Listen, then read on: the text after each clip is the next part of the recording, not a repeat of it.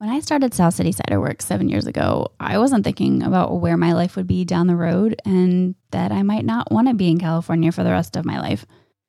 Yet, almost a decade later, a little girl later, a global pandemic later, and a company merger later, we have in fact packed up our life and are moving back home to the East Coast. It was one of the hardest decisions I've ever had to make, and I'd like to share why I did it and what it means for our amazing cider. Let's go!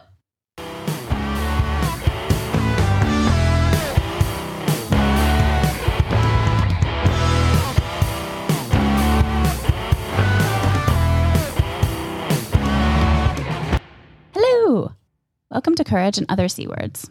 I'm your host, Jen Root Martell, and thanks so much for joining me today. Here we are, still in Colorado, but have made it a little further on our trek back east, now settling down temporarily right outside Denver. We have friends who were able to find a small plot of land that allowed them to have a residence and also start a small commercial vegetable farm. They were the ones who were around when we were getting the cidery up and running years ago, helping to hang FRP or pour cider at festivals on the weekends. Now we're able to spend some time spreading compost and mulch and helping them around the farm, returning a little of that manual labor that they gave to us so many years ago. And in one short year, they've really built up this one plus acre patch of land into a working farm. It has been so exciting to see them start this from really nothing and grow products that they're proud of and that they sell. I do remember that feeling starting out, and it's just pretty special. So we've been here for a couple of weeks, and we'll set off again soon on our way to the East Coast. And now that I've mentioned this move on a couple of recent podcast episodes, I feel the need to explain myself and explain what we're doing. Because no, I did not think of this scenario when we incorporated the cidery in 2013. But here we are, and a lot has changed in our personal lives and with the business since then. Going back to 2013, when we moved to California from the DC area, it was definitely not the plan to set down roots and start a business that would keep us there for almost a decade. We thought this would be a great time in our lives to try out a new geographical location. I mean, I didn't know much about California and had only really visited a few times in small spurts. Alex had lived in the Bay Area in the past for a couple of years and did have fond memories. So when his job gave us the chance to move, yeah, we jumped at it and didn't look back. We thought it would be only for a couple of years, and then you know we'd figure out what to do and where to go next. Fast forward a couple of years later, uh, which of course I cover in the first couple of episodes of this podcast, we've done what we did not expect to do. We incorporated a business with the state of California we had a physical space for the cidery and we were cranking out hard apple cider. It was just the three of us then. And for those early years, it felt like we really let the cider dictate every minute of our lives, apart from the other jobs that Alex and I had. And everyone warned me you don't own the business, the business owns you. And when you're just starting out, that's okay, I think you need to put in all that legwork in the beginning, if at no other time, to make sure that you're building the solid foundation you need for further growth. And for us and in this industry, it's really grow or die, as much as I know a lot of people hate that saying. And if you're keeping your sales the same, depending on the same customers, you are setting yourself up to fail. Hard stop, because costs will inevitably go up. People will inevitably close up shop. Some of that will be sped up because of an unpredictable international pandemic. But there are variables that you have to plan for, even if you don't have a global cataclysmic event. So we pushed on from 2015 to 2017. We brought on a sales manager in 2017 to really help us in San Francisco and East Bay, freeing up the ability to make more cider. And sales slowly grew. We partnered with a wholesale distributor in 2019. That was awesome to help boost sales yet again in the East and South Bay. All the while, we were seeing slow growth. It was organic and manageable, but it was fucking slow. And looking at the world at the end of 2019 and at the size of our company, I for sure thought that we were going to be larger and farther along if someone had asked me five years before. I will not deny that. And yes, alcohol sales is fucking hard. Cider sales is even harder, and the market is even smaller. But now, at least, we were more of a signal than if we had been rolling out the next IPA. But it was difficult due to all the education that is necessary to make a sale. You have heard me bitch about this before, so I will not keep harping on it. I'm sure there will be plenty of time in the future for me to revisit this lovely, lovely subject. You get the point. I really thought we were going to be farther along pretty much at every step of the company. While this was all happening, we had been working tangentially with 47 Hills Brewing Company for a few years at that point. This was kind of late 2019. And John had built out his brewery a mere three minutes north of us in South Linden in South City and was growing his business slowly in the market, but focusing mainly on the tap room. He was making it a destination with food and beer worth coming back for. He also happened to have a really good dry cider on tap as well, if I don't say so myself. So we did a lot of events together. He used our canning line a few times when he wanted to roll out cans in the market. We passed cleaning chemicals, crown caps, CO2 canisters, case trays, really anything when one of us ran out of it. We would run over to the other and grab what we needed. And I really leaned on John sometimes when things were particularly frustrating or stressful. And with his two plus decades worth of experience in the industry, he has a special knack for breaking down things and situations and looking at them, I guess, more analytically and objectively than I was. It's sometimes really hard not to be an emotional mess when you're a business owner. So, when he brought up the idea of combining forces in a more formal way, by bringing both the beer and the cider together, I yeah, I don't think I even let him finish his question. It was such a good idea on my end as well and seemed almost like a duh moment that it had been sitting and staring at us for so long now as an option to move forward. But we did just really have to get there on our own, it seems.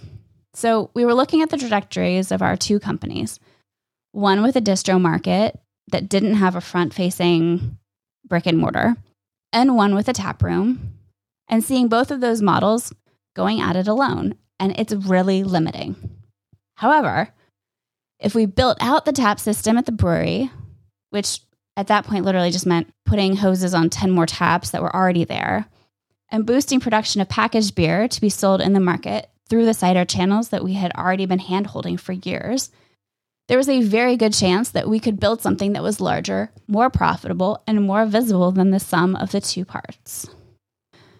That was sort of already brewing. Uh, but COVID also helped move this thinking along because as soon as it lo- we locked down in March 2020, that concept of pooling our resources together could really help us bounce back quicker from disastrous market fluctuations like a pandemic it, it, just sort of all seemed to make a lot of sense. And then I got pregnant. It was something that Alex and I had been pushing off for years because of how much energy the cidery was consuming and just how much of my time I dedicated to it. It just never seemed like the right time, and I don't think it ever really feels like the right time. But until 2020, it really, really didn't feel like the right time. And I was running around doing sales, slinging kegs, making cider, drinking a lot for work, of course. And the little one just never seemed like it would fit into that lifestyle, though I know a lot of other women in the industry have kids and are making it work like champions. It just never seemed like a really good idea for me. It was always, yes, next year. Yes, next year. But by the fall of 2020, I was realizing that it was time and I needed to pull my head out of my ass and realize that I wasn't 25 anymore, surprisingly enough. And this was something that I did really want. And motherhood was something I didn't want to miss out on. And I know for Alex, bless him, that realization happened probably five to 10 years prior, but he's a really good sport and didn't push until I was able to wrap my head around it. And that fall, yeah, things really did seem to fall into place. I was able to get pregnant. We hired an awesome salesperson to help take on some of that really important market support that I was doing. We had a driver. Tim and Alicia were killing it in the cidery with production. And John and I had just sealed the deal, in a matter of speaking, of bringing this merger of companies to fruition. I was really looking forward to bringing a little one into this world and having a cider legacy for her to enjoy. Things were moving along so that when I needed to go on maternity leave, the transition of taking me out of the picture would be relatively seamless. And I'd say, honestly, it was relatively seamless. As you've probably heard my not so long maternity leave episode, we got our Type 02 wine license for the brewery. I had Madeline. We physically moved the cidery to the brewery and kept cranking production during a pandemic all during the summer of 2021. It was absolutely chaos, but also amazing to see a plan of a year plus come into being while also having this little adorable bite join our family and learning how to live all together, one small apartment, and do everything that was necessary to keep her happy and fed and healthy. Not in that order, of course. It was a whirlwind. And much like when we first started the company and people said it would own you, we started to hear a similar phrase that kids change everything. And I'm pretty sure you can understand how this might be the case. You can envision the sleepless nights, the stress of breastfeeding, if that's the route you take, the balance of having a baby with you while you're also trying to take care of basic things like laundry and grocery shopping, seeing friends, trying to run a product driven business with employees and customers. It's definitely possible to sit in your armchair and visualize it. And then when you find yourself in that very situation with a screaming child on your hip, both parents and most family more than 3,000 miles away, and responsibilities that don't alter just because you have a screaming child, yes, everything changes. Your priorities literally change overnight. And it definitely did for us. It was difficult for me to breastfeed and look after her while at the cidery, trying to get work done and make sure the team had what they needed. Luckily, babies sleep as much as they do, and she was lulled into naps by the constant drone of the boiler. But the balance is definitely tricky. When she was four months, my parents visited again for a couple of weeks to see her and support us as we continued to figure out how we were making it all work. And it was pretty heart wrenching saying goodbye to them after their stay knowing that they were so far away, and I wasn't 100% sure when I was going to see them next.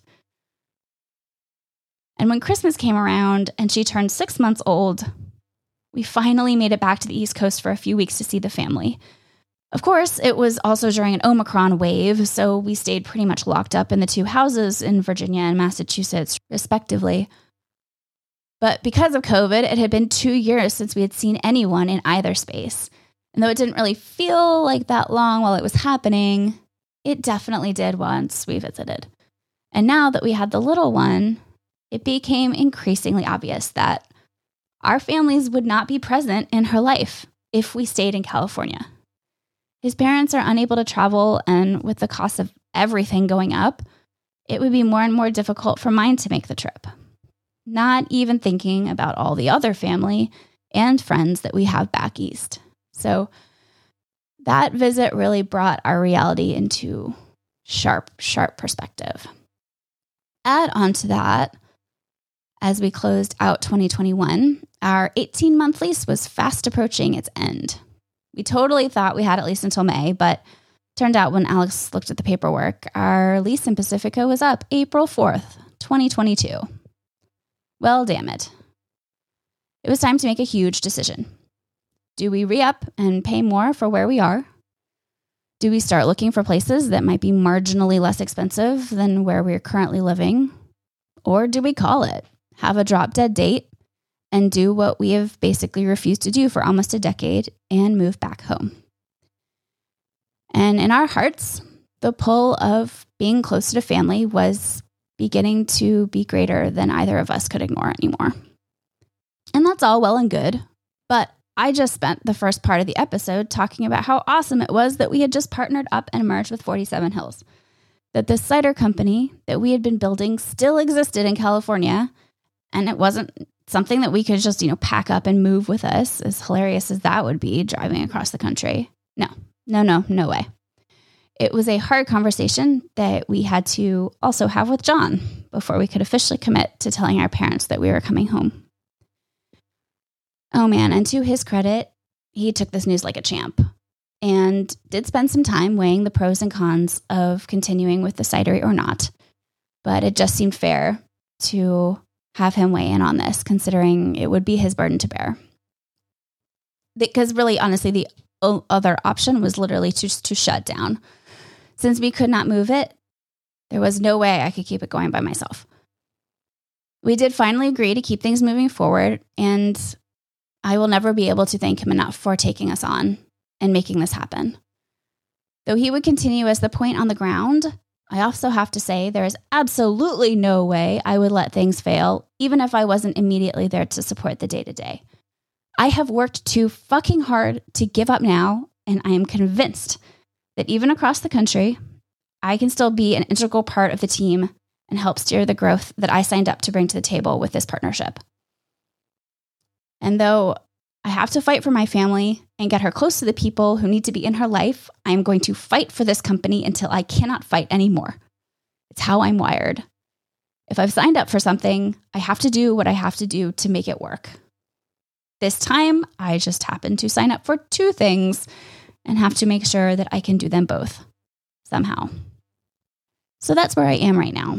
Mentally and emotionally, that's what's been going on for the last few months. As you can see, it really is something that has been slowly building for some time. There has been the pull of being closer to home basically as soon as we set down in San Francisco in 2013. There has been stress, some burnout with the business, and there has been COVID. And if it wasn't for COVID, I think this whole situation would have happened very differently. For one, I think would have taken us even longer to merge companies since that general like, pressure and panic of the market and the necessity to combine forces for sheer survival might not have been so strong.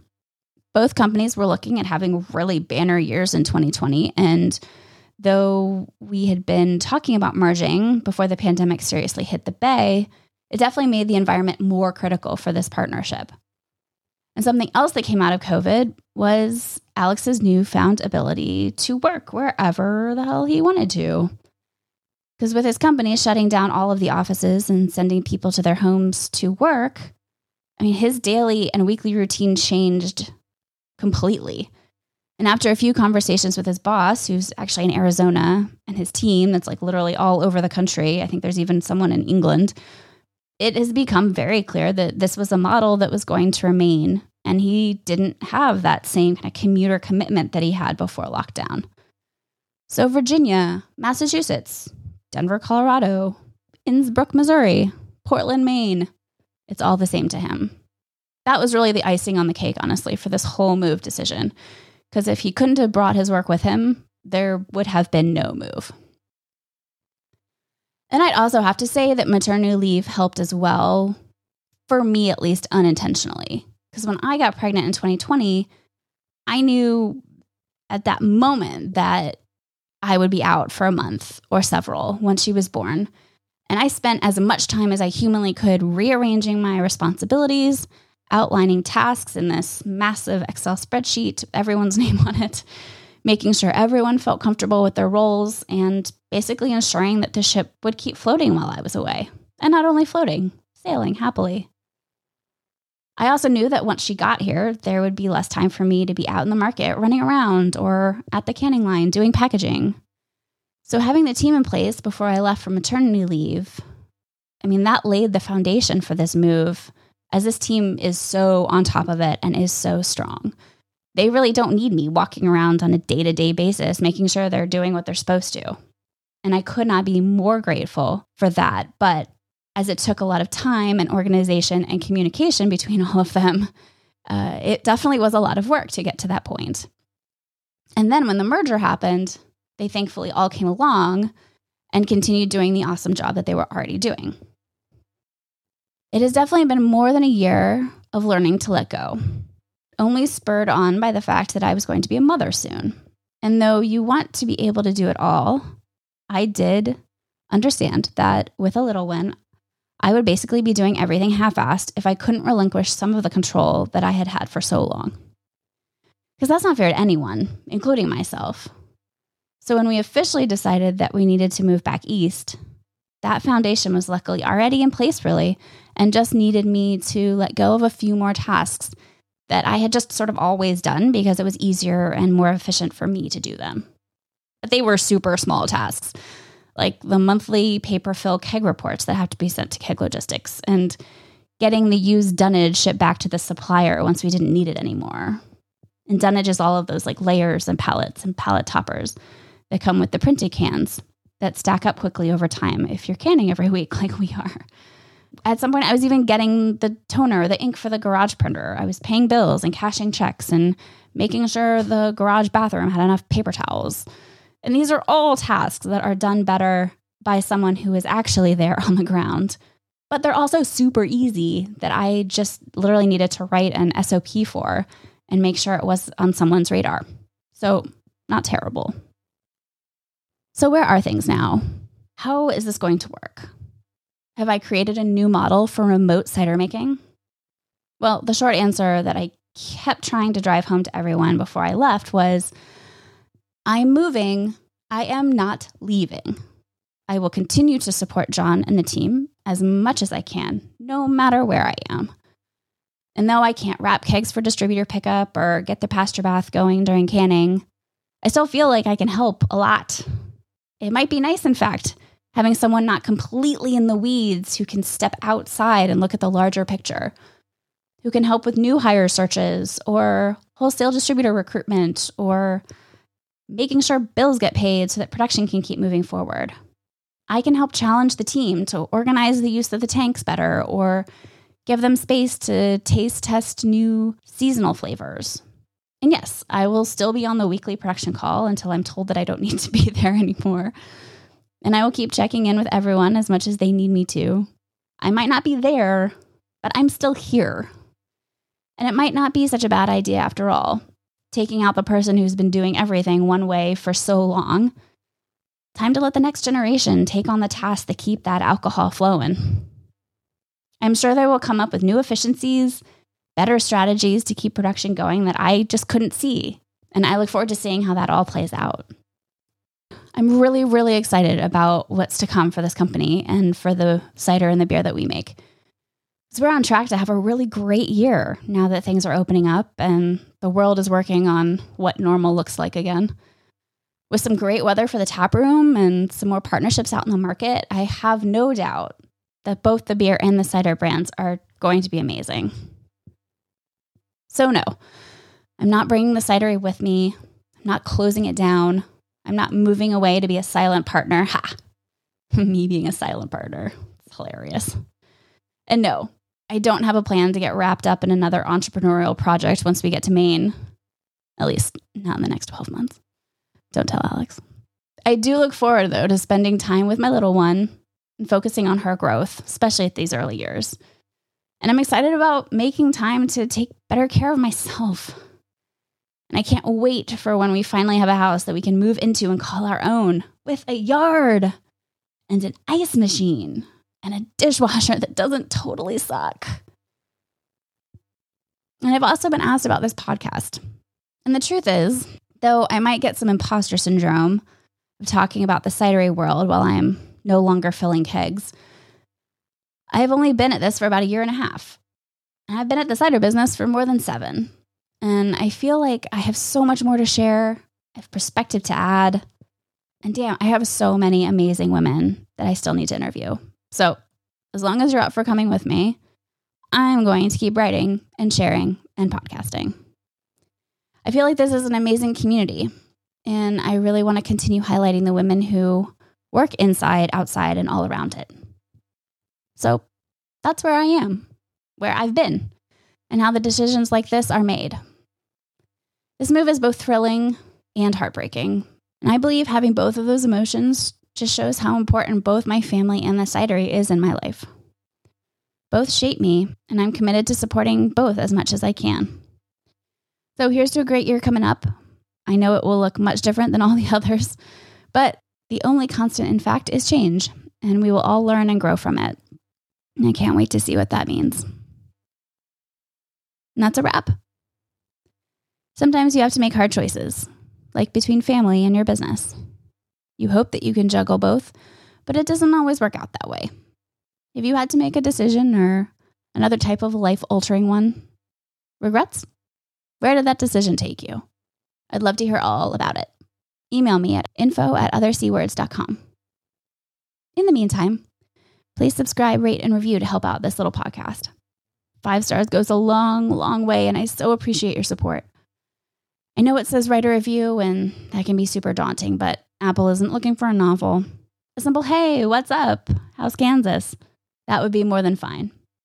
And for more information about me and this podcast, visit us online at othercwords.com. Talk to you soon, and thanks for joining me today.